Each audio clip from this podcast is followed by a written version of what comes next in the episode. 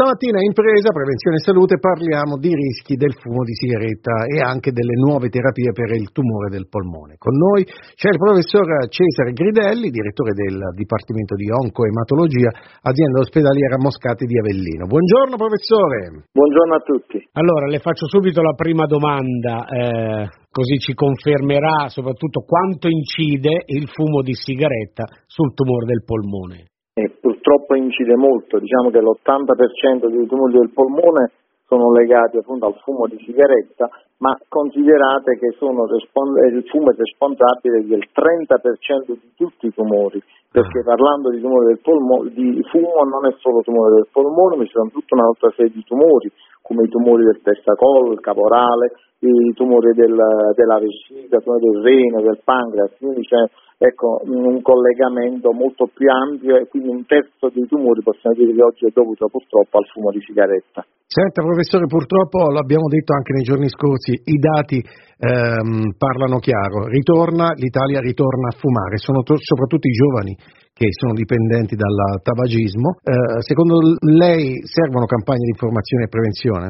sono fondamentali, perché poi parliamo non solo dei tumori, ma considerate anche tutti i rischi poi cardiovascolare, no? che ci sono anche per quanto riguarda collegato al fumo. Il problema dei giovani e in particolare dobbiamo dire che in Campania abbiamo la maglietta nera, tra virgolette, ah, tra le regioni dove si fuma di più, c'è un maggior numero medio di sigarette, eh, siamo ai primi posti per l'età giovanile, di tutta una, purtroppo tutta una serie di ecco, di dati eh, negativi e quindi è fondamentale fare delle campagne di prevenzione per ridurre il rischio e questo va fatto proprio nei giovani, quindi bisogna partire delle, nelle scuole per far capire quindi l'importanza di tutto quello Giusto. che può accadere purtroppo fumando. Giusto. Assolutamente, prof. Ma a questo punto l'altra domanda che volevamo farle era quali sono oggi, ad oggi, le terapie disponibili contro queste neoplasie e soprattutto quali sono quelle in arrivo?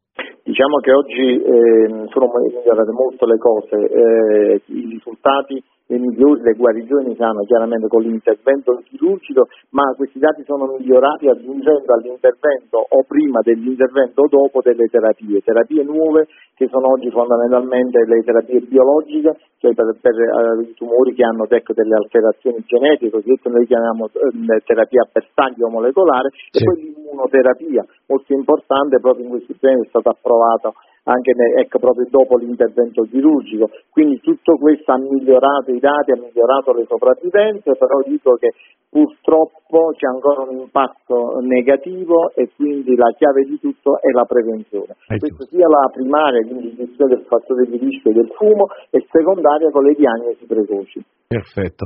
Senta professore, crede che ci siano, oggi siano sufficienti servizi a sostegno dei pazienti e soprattutto anche dei loro caregiver? Guardi, per questi pazienti hanno bisogno di un'assistenza che è a 360 gradi, quindi ci vuole una continuità di cura. Secondo me siamo a un buon livello, un ottimo livello sulla parte ecco, diciamo, ospedaliera, mentre invece secondo me c'è ancora molto da fare sul territorio cioè proprio nelle fasi in cui quando poi il paziente va via dall'ospedale deve essere seguito eh, a, a, domicilio anche nelle parti ecco, diciamo, delle fasi più avanzate di malattia. Quindi diciamo, da questo punto di vista dobbiamo fare ancora molto sulla continuità di cura e sull'assistenza a livello territoriale. Grazie professore, il grido di battaglia è prevenzione, prevenzione, prevenzione.